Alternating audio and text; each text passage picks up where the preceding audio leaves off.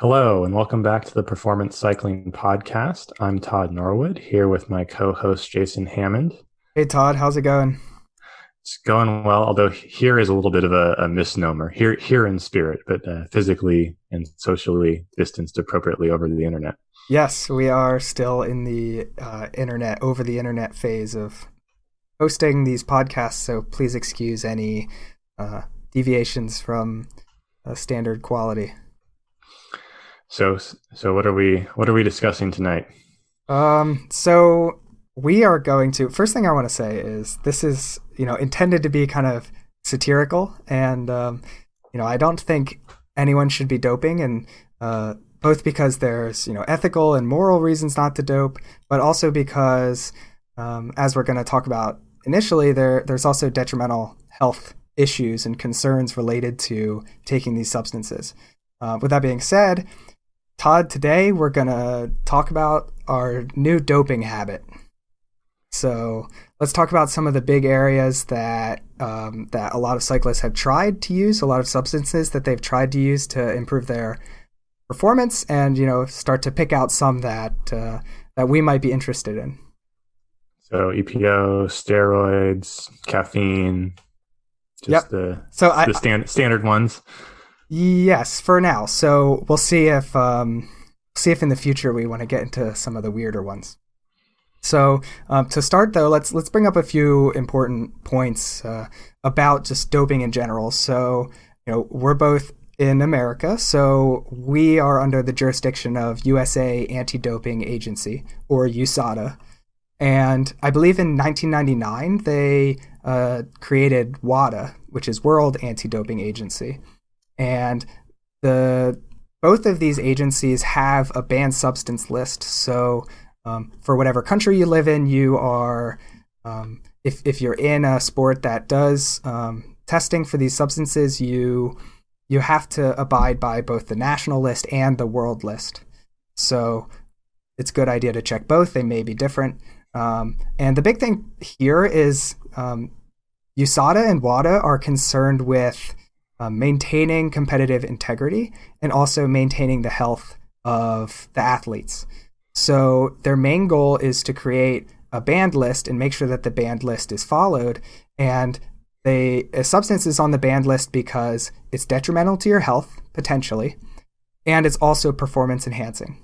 So, you know, uh, you know, I'm I'm trying to think of a drug that is just detrimental to your health and not performance enhancing it you know it's, it's not a banned I mean, substance. It, illicit, illicit drugs, right? Yeah, but those are, those are also on the list, right? Um, so some things like you know uh, there are some uh, pesticides or um, you know yeah they'll have some. Oh, okay, okay, I see what you're. You know, like you're saying. just because yep. it's a chemical doesn't mean it's on the list. Um, it's actually a chemical that could potentially make you a better athlete for your given event. Right. So so Roundup is not on the list. Correct. Detrimental, detrimental for your health. Yes, but not going to necessarily help your athletic performance in any way. Correct. And um, actually, there is a subset that you're talking about, which is um, there are some substances that are banned in competition because they're a danger to yourself or other riders during competition, but may not be performance enhancing, such as alcohol, cannabis, um, some illicit drugs like uh, the Schedule One um, drugs. And the idea with those is we don't want someone who is high or drunk in the middle of a bike race because you know they are impaired. They they may hurt themselves or others. Um, but if it's you know if it's not in that particular subset that is intended for on competition concerns it's because it's you know detrimental to your health and performance enhancing so that should be the biggest initial you know key that if something's on this list, you know, you if you're going to take it, which you shouldn't, if you're going to take it, it's you know, it's already dangerous just taking it. Right. I think sometimes that's what is forgotten about those agencies. Like, oh, they just do performance enhancing. They just look at the things that you know might give you a competitive advantage, and they're interested in the integrity of sport. Uh, but they're also interested in the health of the athlete as well. And I think that's sometimes forgotten like, oh, we're just looking at things that, you know, keeping sport equal and fair, but there's actually a second piece to what they do. Correct. And and while we're on this topic, there's a lot of, I would say, less informed people who think, you know, hey, we should just let everyone dope up as much as they want. Uh, yes, the uh, steroid clean versus not clean sport. Yeah, the, um, they're called the steroid Olympics. Is I think the common term for it. And um, I, I, think the big, the biggest counter argument to that is thinking of the development pathway. So you have these non-professional sports entities, just you know, semi-professional or amateur level sports, and say you want to be in the steroid Olympics. Then these, you know, people with less resources, less funding, they have to somehow figure out how to dope to match the highest level and um, that's when you introduce a lot of health risks. Like un- under supervision of a medical doctor um, you can safely you know use some of these techniques. But the, the point is if you're an amateur level the risk goes way up especially if it's um, unregulated and uncontrolled by a medical professional. There's a whole documentary about that right? That's sort of what um, icarus is about. Is he yep. was actually under the supervision of a professional and taking a, taking a number of substances to boost his performance. And uh, and I think the summary of that was actually that he did not really see much of a benefit. Correct. Well, at least when when it came to the event that he was doing. Yeah, correct. So the last thing we have before we jump into um, some of the drugs we're gonna try, um, the the last thing is the there's this thing called your glow period, and this is something that's commonly discussed in people who actually dope. And the idea is if you're on the national testing program, you have in competition and out of competition tests. And out of competition tests are there's some, you know, USADA official who comes to your house at six in the morning, knocks on your door, and says, I need you to pee in a cup. And, uh, you know, the urine in that cup better be clean. It better not have any banned substances in it. And then there's in competition testing, which is, hey, you just won the race, you know, come pee in a cup. So, um, the the glow period is after taking some um, some banned substance, you're you're glowing for a certain period. Where if if you get tested when you're glowing, you're you're going to get caught. So it's it's interesting when when riders will interact or um, you know if, if you do get that knock at 6 a.m. and you're glowing, you get your you know your teammate to convince them that you're you know crying at your girlfriend's house and you know you can't come to the door or um, you know oh you're puking in the bathroom so he's really sick. Sorry. Uh, you know you do whatever it takes to not take the test because you're glowing. So that's that's interesting right? And i know different agencies have different rules. I don't know that it's still true of the nba but previously um, the way uh, the basketball association tested was they had a fixed number of tests per year. And after that number of tests was up, there was no more testing in season until the next season. Huh. Which there were, you know, the skeptics raised all sorts of concerns around that about so what you're saying is if, you know, a certain player has done testing in January and his team's looking good to make the playoffs, he can do whatever he wants, right? He can juice up the rest of the season into the playoffs and it's not a problem because he's not going to have a positive test because nobody's going to test him. And then whatever summer comes, he can you know go off, and then by the time the first in competition test comes next year, yeah, you're not glowing be, anymore. Yep. So I don't know if they've changed it recently, but you know within the last I'd say five years for sure that was their policy. Yeah, and I, I remember a story about in the 90s, the um, there was an athlete who was living up on the side of a mountain for the altitude value, and the USADA official who was in charge of doing their out of comp- out of competition testing uh, would call them and you know, hey, just want to make sure you're home because uh, I don't want to drive up the mountain. Um, you know, if you're not going to be there, and you know, of course, that just gives the rider all the control to say, "Oh no, I'm actually you know out," because um, you know if they're glowing, they can just come up with any excuse they want. Interesting. Yeah, and then seems the, like that a failure in the system there. Yeah, the the other one is um, the I okay. This one I uh, is more. I, am not as sure about this one, but I believe the only uh, WADA lab. So you need a lab within the continent that you are testing in. And the only WADA lab in Africa, I believe, had its license revoked. And so um, there's some speculation as to the, why a lot of athletes will train in Africa, and it's because they can't do out of competition testing in Africa if there's no lab in Africa. So Uh, you know, I know Team Sky did a lot of um, training in Africa, and you know, there's some ambiguity there. Interesting. So uh, let's move on to um, some of the, the drugs that um, that are commonly used. So um, Todd, I guess we're going to start off with maybe a little quiz, although you're probably going to get it right. Um, what is sort of the classic drug, the drug that's been used in cycling since 1900? You're talking about amphetamines? Yes, and other acceptable answers are cocaine and caffeine and a drug that I was not familiar with before doing research for this, but strychnine. Uh, I've heard I've heard of it before. I can't recall the use. Clearly, I'm not uh, experienced over here. I'm really I'm really denying it.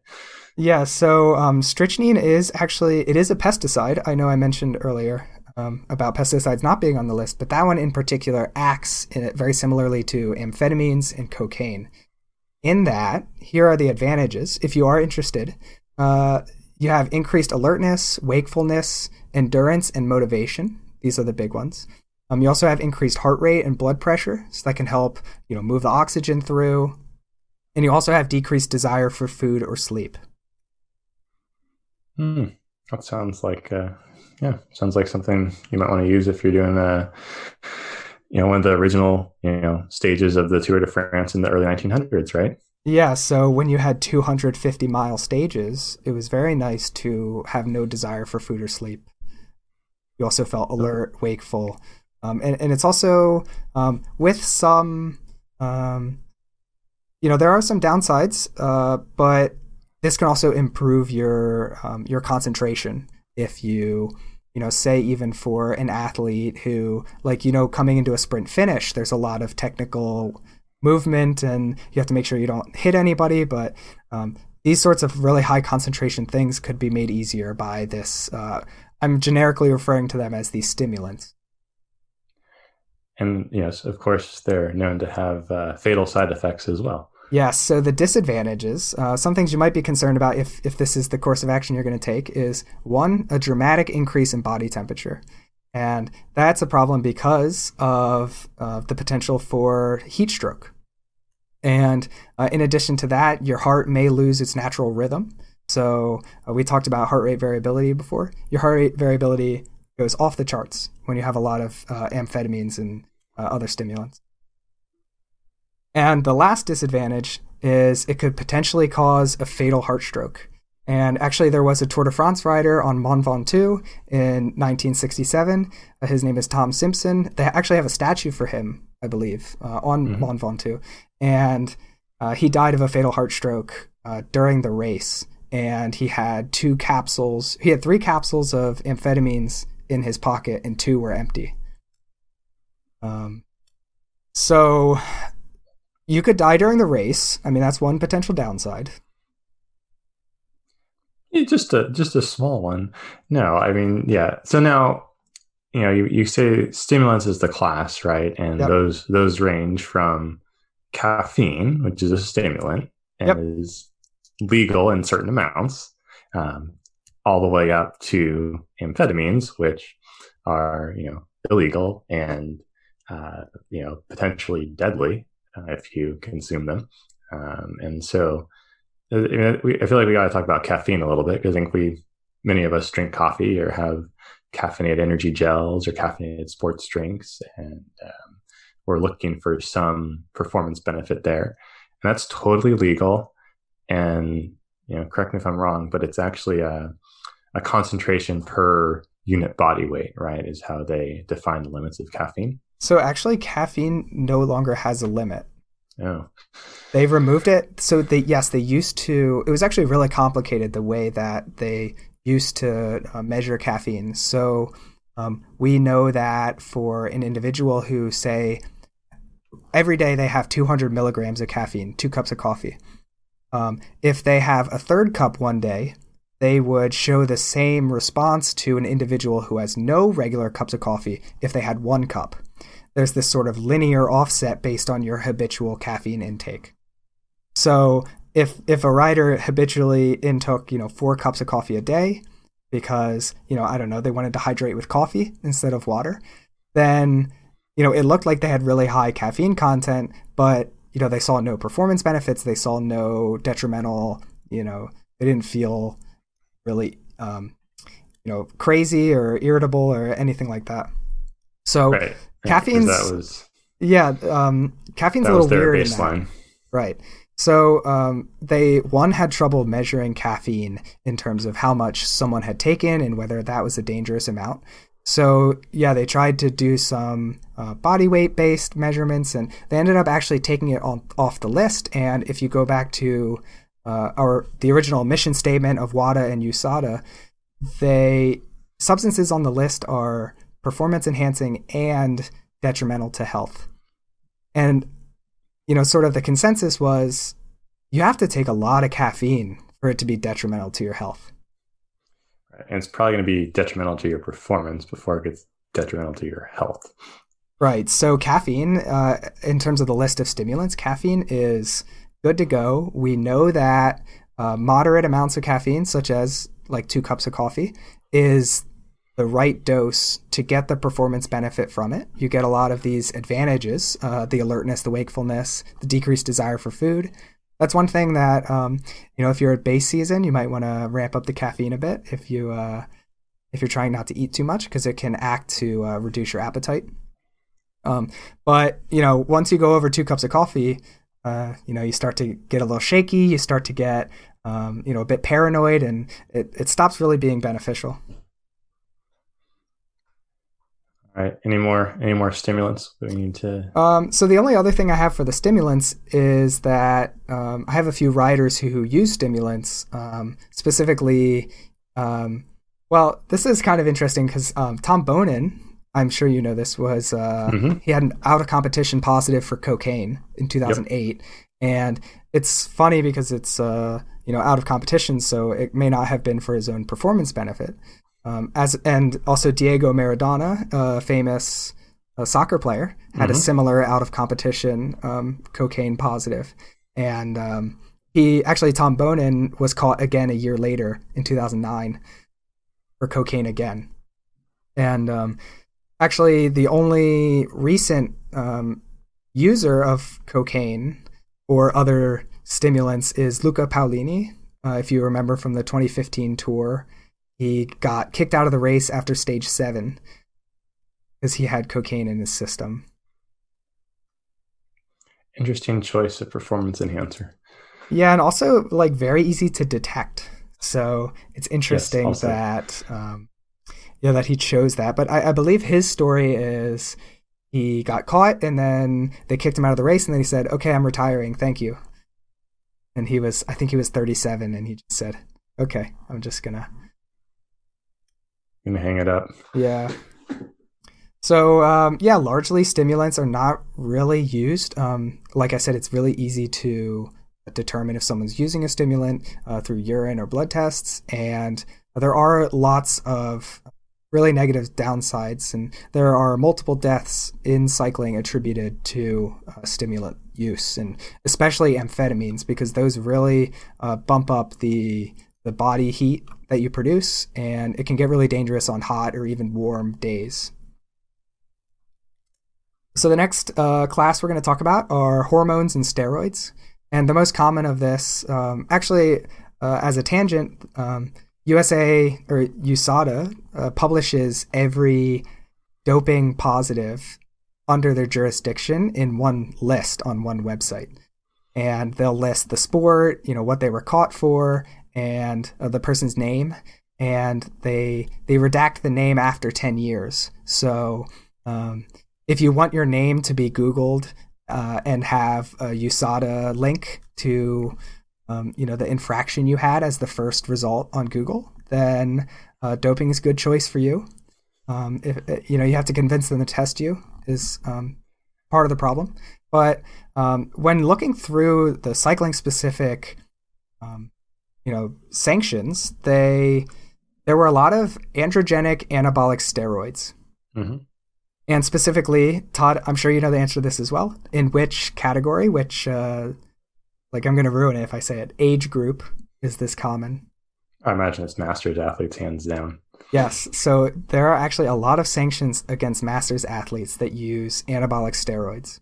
And specifically, uh, the steroids, um, correct me if I'm wrong, Todd, a steroid is a, a substance that you ingest that is intended to simulate the way our natural hormones work. Yeah, right. Um, so you have, I mean, you have different different steroids for different purposes, but like um, cortisone, for example, is a steroid uh, that's often used from you know it's anti-inflammatory, um, and there's other like right. So sometimes you might. Uh, if you had a severe allergic reaction, so um, say poison oak doesn't doesn't treat you very well, uh, you might go to the doctor and you might leave with a prednisone prescription. Um, and that's, that's a steroid that uh, has an anti-inflammatory effect, much like our, our, our, body's natural chemistry. So yeah, we're trying to replace that or, or replicate that or um, enhance that in some way by ingesting or injecting uh, these substances. Yep. And so um, this androgenic anabolic steroid specifically is intending to replicate testosterone. Um, and they have, it's actually, I, I read one paper that's um, they're sort of starting to have synthetic and um, what's the other term? It's escaping me now, but um, sort of uh, designer uh, hormones or designer steroids to um, one be less detectable and two sort of enhance the the effects. But at the end of the day, all of these uh, they're also referred to as AAS.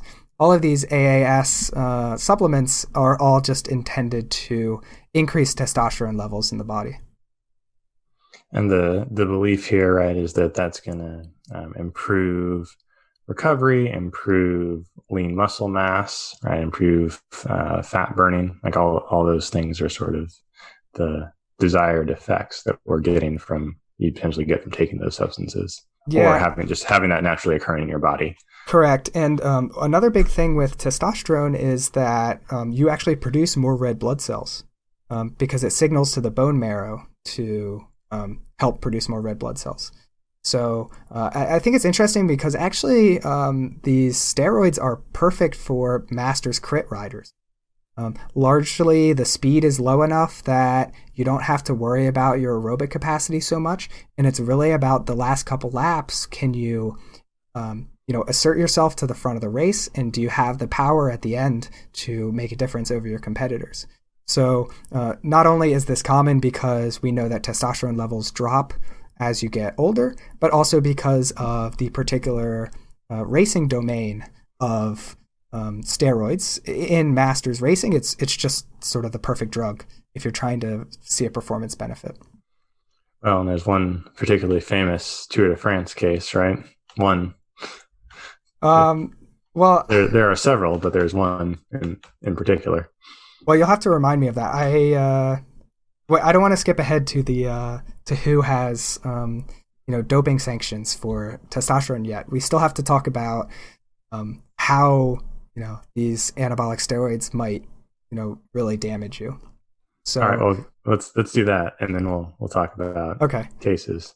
So the first thing is um, some of the the more minor disadvantages. So you know the advantages, you know, more muscle mass, lower fat stores, stronger bones, more red blood cells, um, potentially higher sex drive. These are all uh, you know we've all seen the Viagra uh, commercial or um, you know whatever these other things that they have. Uh, available and some of the disadvantages or, though or the spammy email that you get in your inbox yeah yeah if you, if you dig if you dig through your spam spam filter a little bit, there's probably several in there. Right. So um, some of the disadvantages, though, that they don't talk about is much higher fluid retention. So you gain a lot of uh, total body weight because you you can't get rid of fluids as easily. You also become more aggressive. So when you start yelling at everyone, uh, that's how you know that the steroids are working. Um, you also tend to urinate more. So um, you know, th- these are sort of the mundane disadvantages. Okay, we can deal with those. But some of the more deadly disadvantages, uh, you could get heart muscle damage. You also have an increased risk of heart attack, and you also get prostate enlargement. In addition to other issues that aren't aren't as deadly, but you may become infertile. You may have uh, a reduction in uh, the size of your testes. Uh, a, a few downsides. Darwin would be very disappointed. Yeah, In, infertility is a is a failure in Darwin's sense, right? You know, pass your genes on to the next generation. But then again, masters riders, you know, we don't need that. I'm more concerned, especially for master riders, about the increased risk of heart attack, the heart muscle damage. Um, you know, you you don't really recover from that. You just have heart damage. Yeah, damage. that's a lasting lasting effect. yeah. Uh, so you- I mean, you have heart damage for the rest of your life, and Yeah, I mean, heart heart is a muscle, but you probably one you want to keep in good shape. Right. And so, uh, on the topic of testosterone levels, we know that regular training, you see a slight dip in testosterone levels.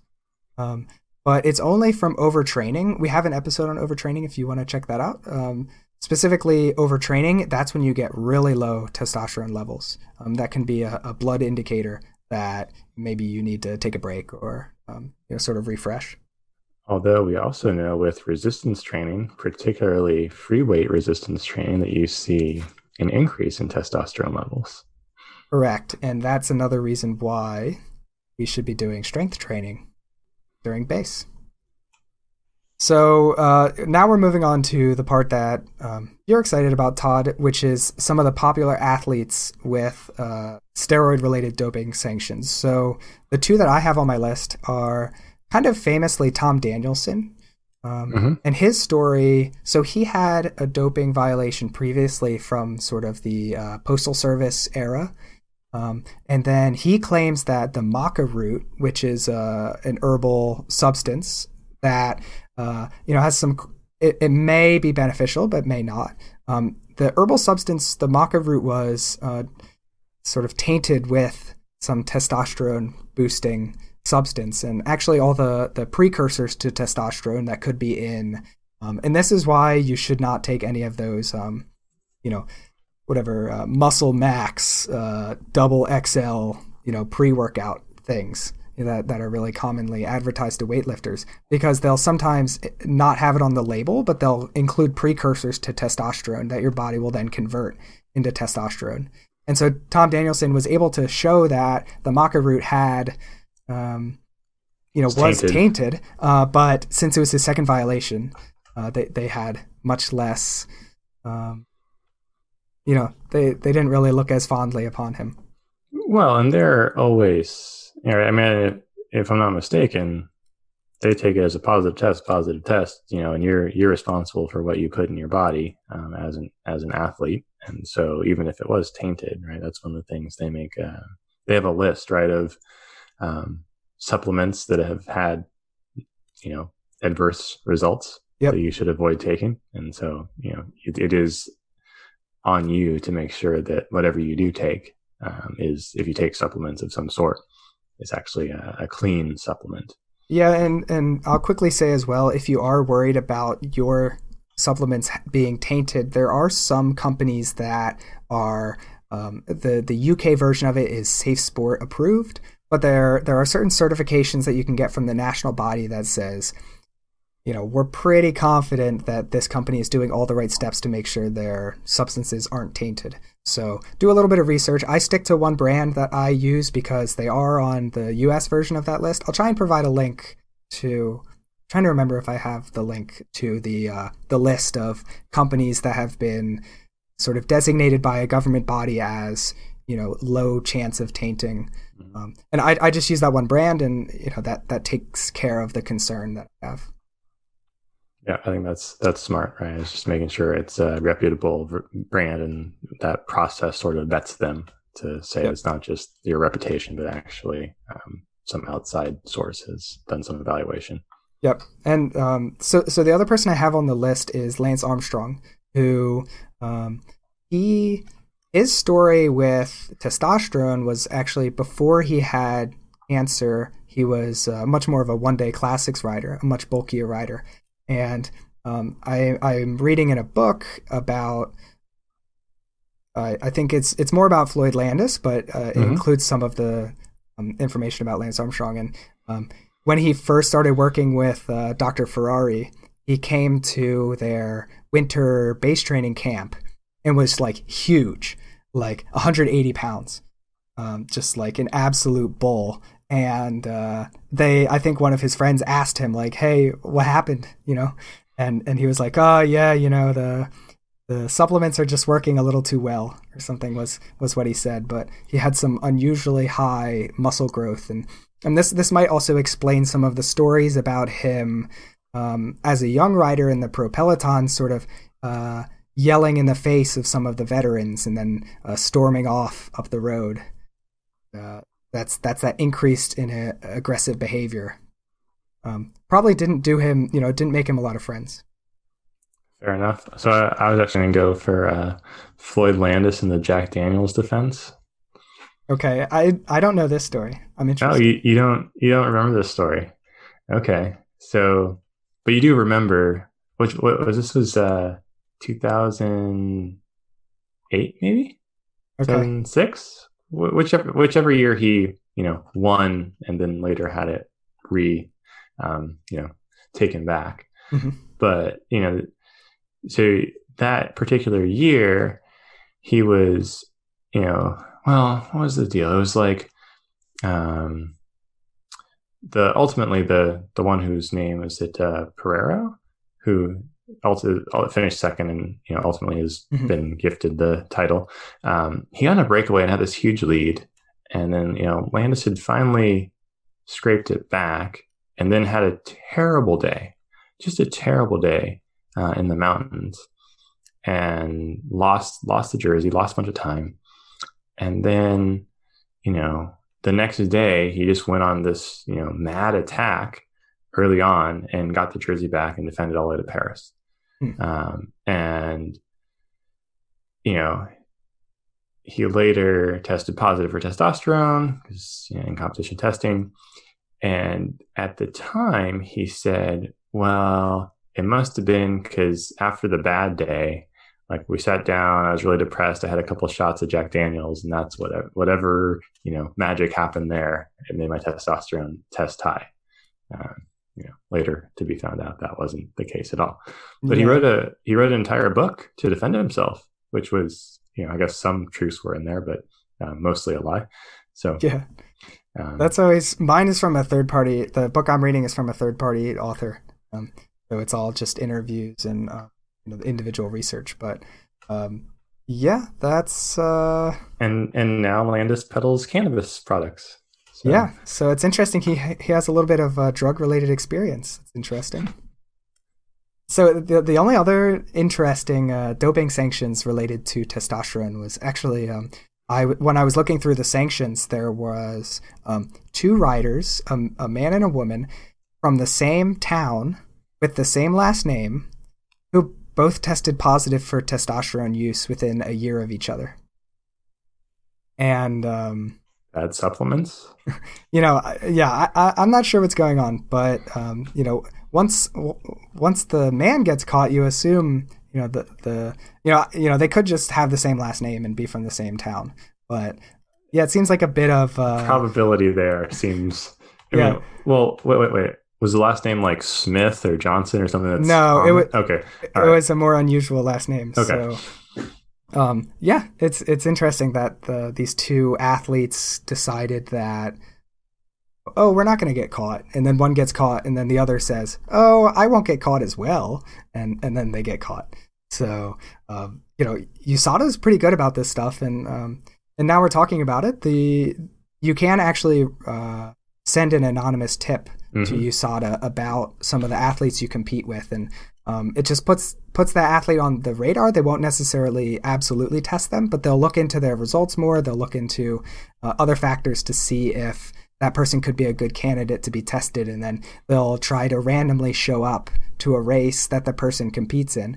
And it's it's this stuff's actually fascinating because sometimes riders will you know they'll be on the start list and they'll drive up and if they see the van there, they just keep driving, you know, and they never actually show up at the competition, and that that's their way of, you know, evading. And it's it's like, why don't you just train? You know, yeah, there's other ways to get it done. Yeah, there's there's other ways to be strong, and you know, you don't have to. Uh... So the the last thing I have about testosterone is the uh, is actually the easiest way to get it, and it's actually um, the number one way is just to tell your doctor that you aren't feeling, you know, all too peppy. And, uh, you know, the, the, it's pretty easy to get a prescription for testosterone. Well, you know, that's yeah, it is. It is what it is, I suppose. Um, I know that, yeah, it probably probably one of those things. Yeah. So uh, the next drug that we have is EPO, and um, this drug is um, I'm I'm pretty sure most people have heard it. It's it's fairly mainstream. So I'll just give you a little bit of background. We've we've kind of even talked about EPO in um, in previous episodes in terms of uh, basically what it is is it's a hormone that uh, increases your red blood cell production. And the reason it's a drug is because in 1977, Amgen, which you may know from the Amgen tour of California, they developed well on hiatus Amgen yeah, tour of the, um, California. Um, so the they first developed it in 1977, and um, it's actually the synthetic version is called R-EPO or recombinant EPO, mm-hmm. and um, it was not approved for medical use for 12 years, but at the same time, somehow, you know, professional cyclists got their hands on it as early as the beginning of the 1980s. And uh, EPO is typically used to treat anemia in patients with uh, essentially dysfunctional kidneys, like kidney disease or um, kidney failure. You you won't be able to produce enough EPO on your own. So injecting EPO could be a way to um, stave off anemia when you're in that condition.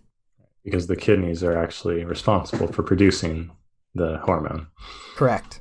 And um, what it actually does for the cyclists is it boosts the rider's hematocrit up to crazy high levels if they want it. So it's very much you take a high dose, you get a high response. And hematocrit is the percent of your blood that is red blood cells. So why, you know, where's where are the issues here? So, uh, you know, initially in the 80s, riders had hematocrit levels at like 60. And that's crazy high because most endurance athletes are uh, like 42 to 45 and um, it actually goes down as you train more because um, you you start to break down the red blood cells as you train, and that's something that a lot of Tour de France riders especially will have, especially in runners too. Yep, because the runners it's the foot strike, and in um, for so for cyclists the main issue is that the red blood cells start to tear as the blood moves quickly through your body, and so you'll have really low hematocrit levels at the end of a grand tour. Um, but these riders had really high hematocrit levels, and the issue with that is actually that red blood cells make your blood thicker. So these riders had really high hematocrit levels, and they would actually die in their sleep because their blood would stop moving because it was so thick. And they were fit, and they had really low resting heart rates too. Yep. So to compound that, it was uh, a crazy combination. And actually, um, it's been confirmed that 12 or potentially more professional cyclists in the 1980s died from, you know, using EPO or using too much EPO.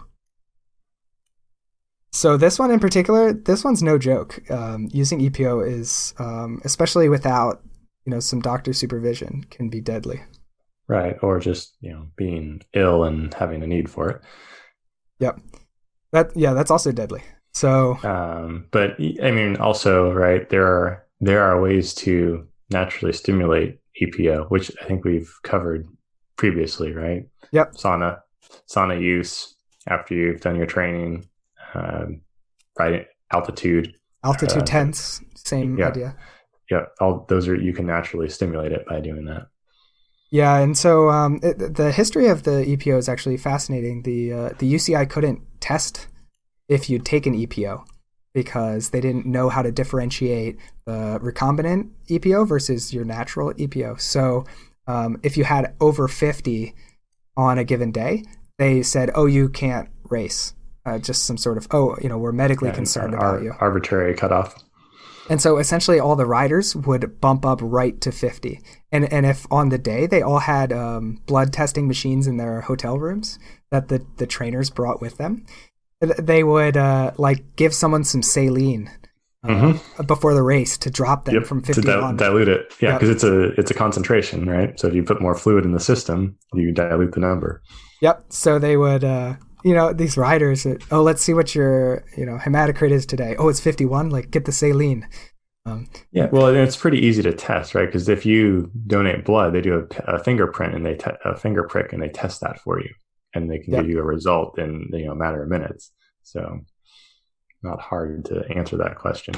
Yep. So, um, yeah, they would you know finger prick everyone before the race, um, which is, uh, I mean, it was a solution for the time. They had no no other way. Um, but the eventually Amgen, the inventors, uh, helped the anti-doping agencies be able to detect differences in urine. I believe it was urine output, and they could tell the difference between um, recombinant EPO and natural EPO in urine based on uh, what was excreted. Which makes sense, especially since the kidneys are responsible for filtering everything and producing your urine. Yeah, so uh, when that came around, I think that was in the late '90s. It, mm-hmm. Like at, at this point, it's it's much harder to use um, EPO directly to dope. So um, let's talk about the advantages. Like we said, in, improvements in hematocrit, um, and the big advantage is you can shuttle the oxygen more easily. So the riders that were most advantaged by this are aerobic riders, uh, Grand Tour riders. These uh, you know, the, the people that really need to emphasize their aerobic system. And uh, also, like I said, it, it thickens your blood, and you also have a higher chance of heart disease, stroke, cerebral, or pulmonary embolism. Oh, so all things that'll kill you. Fantastic. Yeah, so so that's four different ways that you could you could potentially die from uh, using EPO. So um, in terms of the performance benefits, they are absolutely there. In terms of the risk, it's also absolutely there. Um, oh, also, recombinant EPO can cause autoimmune disease um, if, oh, if you take too fantastic. much. So that's five ways. yeah. Uh, so the last um, the last area of doping that I have on my list is blood doping, and the summary for blood doping is essentially you replace your own blood with more of your own blood but hopefully the blood you replace it with is better blood. And uh, actually, um, or well, or you concentrate it, or right. So the the way blood doping was used generally is in combination with EPO. So um, what you end up doing is so say a rider's in the Tour de France, they have to ride their bike every day for three weeks, except maybe or, you know a rest day every once in a while. So their hematocrit levels are way down wouldn't it be great if we could give them new blood with high hematocrit levels in the third week of the race or in the second week of the race so that they, they don't have you know, that, that long term detriment of having low hematocrit levels? So, what riders would do is uh, during the off season or during uh, a less important part of the year, they would take EPO to really boost up their hematocrit levels, and then they would take that blood out of their body into a blood bag and freeze that. And then in the third week of the tour, they would unfreeze it and re inject it, and they would feel good as new. And often, so yeah, and sometimes you would, um, they would concentrate a little bit, right? So they would have, there wouldn't be whole blood. It might just be the, it would be more concentrated. So you take out some of the plasma, if I'm not mistaken. Um, You're trying to in- increase the concentration. Yeah. So I think that's, um, yeah, that's definitely more complicated. Um, and there are actually a lot of potential downsides to blood doping in terms of uh, the risks associated with it. So um, it's it's actually fascinating. I, I was reading this one report and um, they you know there are athletes who had you know they won a gold medal and then you know they were sick for the next three days in the emergency room because uh, because their blood was either tainted or it it um, it had thawed at some point and started to kind of decompose or um, you know degrade, and then they still injected it. And um, so yeah, there there are ways to make the blood even better, but you you do have to be careful with manipulating it too much. Yeah, I mean it's uh, yeah, I mean, right? We we do blood transfusions medically all the time, right? If someone's ill or you know has a you know a trauma, lose a lot of blood. This is this is why you donate blood is so that you know you can possibly save somebody's life. So there's certainly precedent for it. This is just um, you know, perhaps an, an extreme utilization of that same philosophy, right, to augment one's own blood for performance benefit. Yeah, and so some of the disadvantages here is that um, the the blood doping can it can thicken your blood in the same way as uh, EPO. Um, also, if you inject someone else's blood that's not compatible with yours, it's a different type, then um, you know you just die because um, your body thinks kind of thinks your own blood is poison. Um, so it was really important for riders when this was popular to make sure that they knew which bag was theirs. And it's fascinating to hear the stories of um, they would use nicknames or their dog's name, or some riders would use their own name. But you shouldn't use your own name because if, if the doctor gets caught, then everyone knows you were blood doping. So yeah, they had, they had elaborate schemes to try to cover all that up and still make sure you, you know they got their own blood back. Yeah, and, and you know what if you forget the nickname or the doctor screws up writing, you know which name on which bag? Um, it's uh, I mean this is why you know doping should not be condoned because you know you mix up the blood bag and and you know this athlete dies just because they're trying to keep up with everyone else who's blood doping. So and then like i said also your if the blood thaws or um, you know the electricity goes out and you know your your freezer is compromised and maybe you don't know the freezer is compromised um, it can be very dangerous to inject that blood. And if you don't like needles this probably isn't going to go over very well for you. Yeah also true. And uh, you you you know uh, i think there was a dramatization of like a bunch of riders all sitting in in the room together with a blood bag each like hanging next to them, and they're just chatting, you know, about the day's race, getting their their new blood. Um, and and some of the most noteworthy uses of blood doping, um, the U.S. cycling team won nine medals, um, and I believe it was in the L.A. Olympics. 1984. You mean? I think 88. Yeah, 84. Okay. the, the one, the one where we cheated. Yeah, so they the USA Cycling, or I guess it was U.S. Cycling US, Federation. Uh, yeah. Um, they actually admitted to blood doping their athletes. Um, and I guess it's interesting because they won nine medals that year, and they had not previously won a single medal in 72 years of Olympic cycling.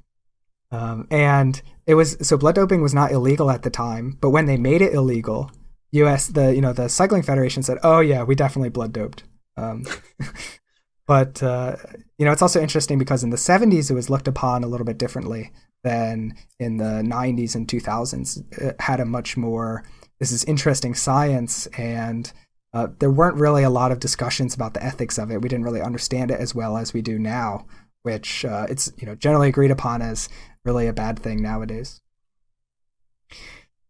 And uh, the other famous uh, case was in the 2004 Olympic time trial. Tyler Hamilton, he won the Olympic time oh, trial. Oh, yes. And um, his A sample, so when you do um, dope testing, you, you, you give them two samples and they test the first sample and then you can request that they test the second sample uh, as a way to sort of have, um, you know, two kind of two sets of eyes on your um, you know, on your test, except that, you know, you, you pee into the first cup and then you pee into the second cup.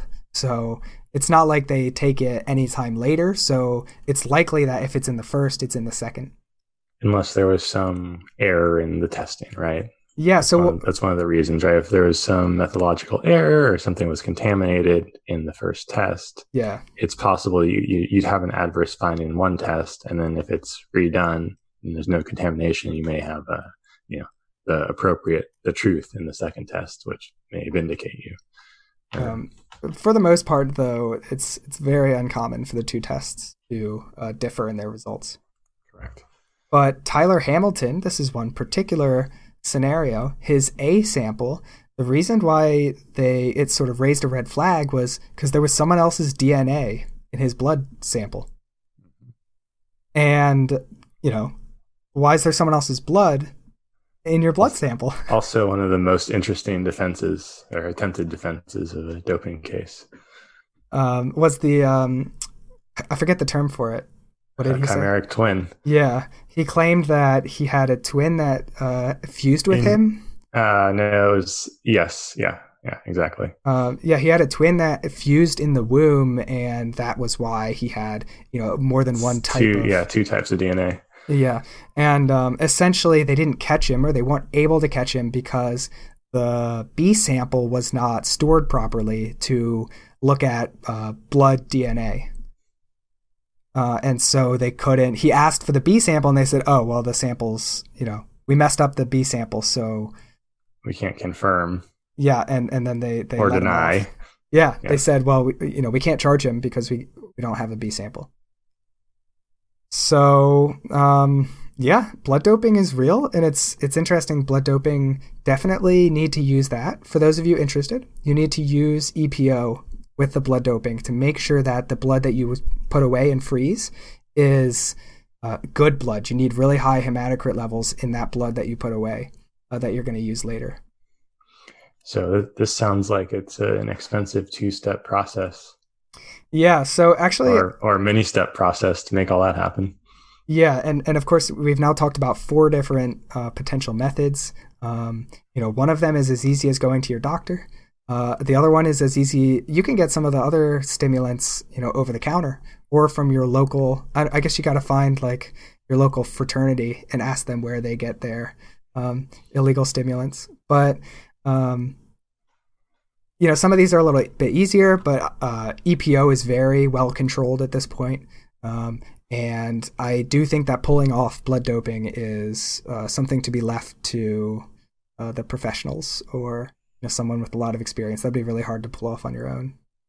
Yeah, needles, bags, freezing, EPO. There's a lot of variables there that you have to get right. I mean, and even if you get it all right, it's still incredibly dangerous.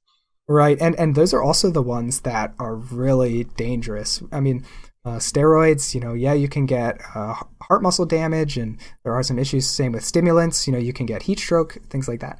But EPO and blood doping, you know, those are no joke. You can absolutely, and people have died from both of those methods. I mean, arguably from all of them to a certain extent. I mean, I guess maybe to a, like certainly amphetamines and stimulants, you know, sudden death has been witnessed. Mhm. EPO and I don't know ex- like if it was exclusively blood doping, but certainly EPO. You've had you know cases of sudden death.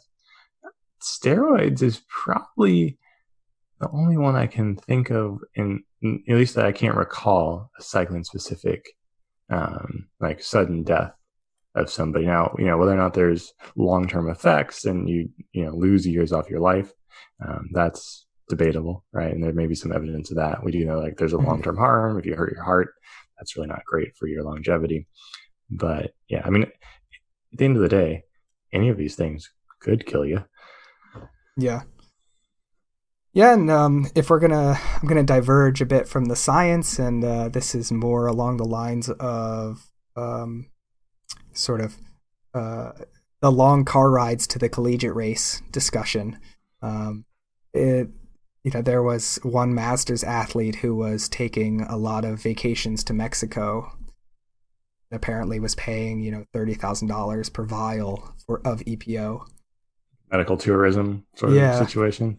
and um, and they were eventually caught in the U.S. for um, for EPO, and um, yeah. So you know, speaking of the money side of it, you know, the this is definitely anecdotal, definitely no evidence, but um, the claim was you know thirty thousand dollars for two weeks of EPO.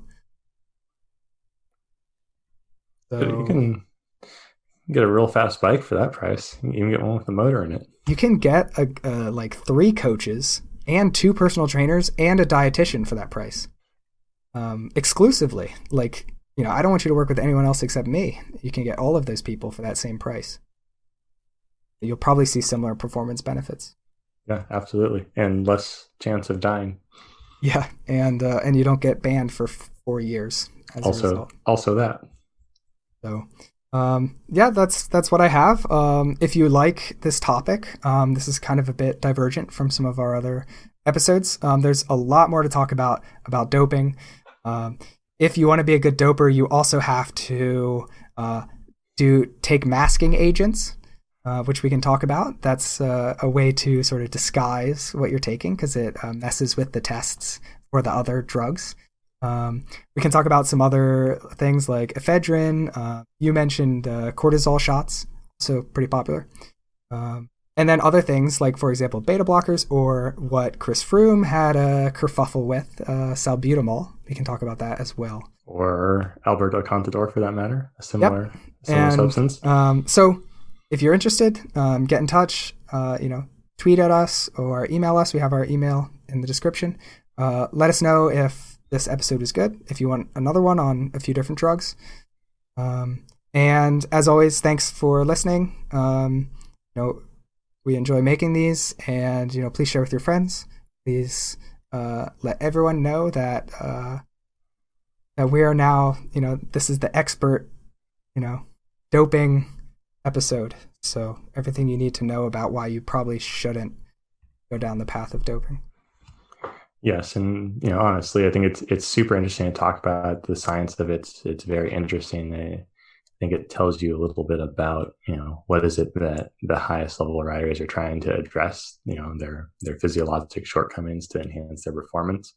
Um, but at the end of the day, is just the the risk. I mean, you know, the risk to your health, but then also like the moral and ethical issues around doping. I think hopefully make a clear case for you that it's not you know not worth your while. And uh, we have many many other episodes to give you good advice on how to train and improve your performance, which are you know means that are much safer than uh, injecting these substances or consuming these substances. Absolutely. Well, I think I think with that, that's all we have for this episode. So until next time, thanks for listening and keep the rubber side down.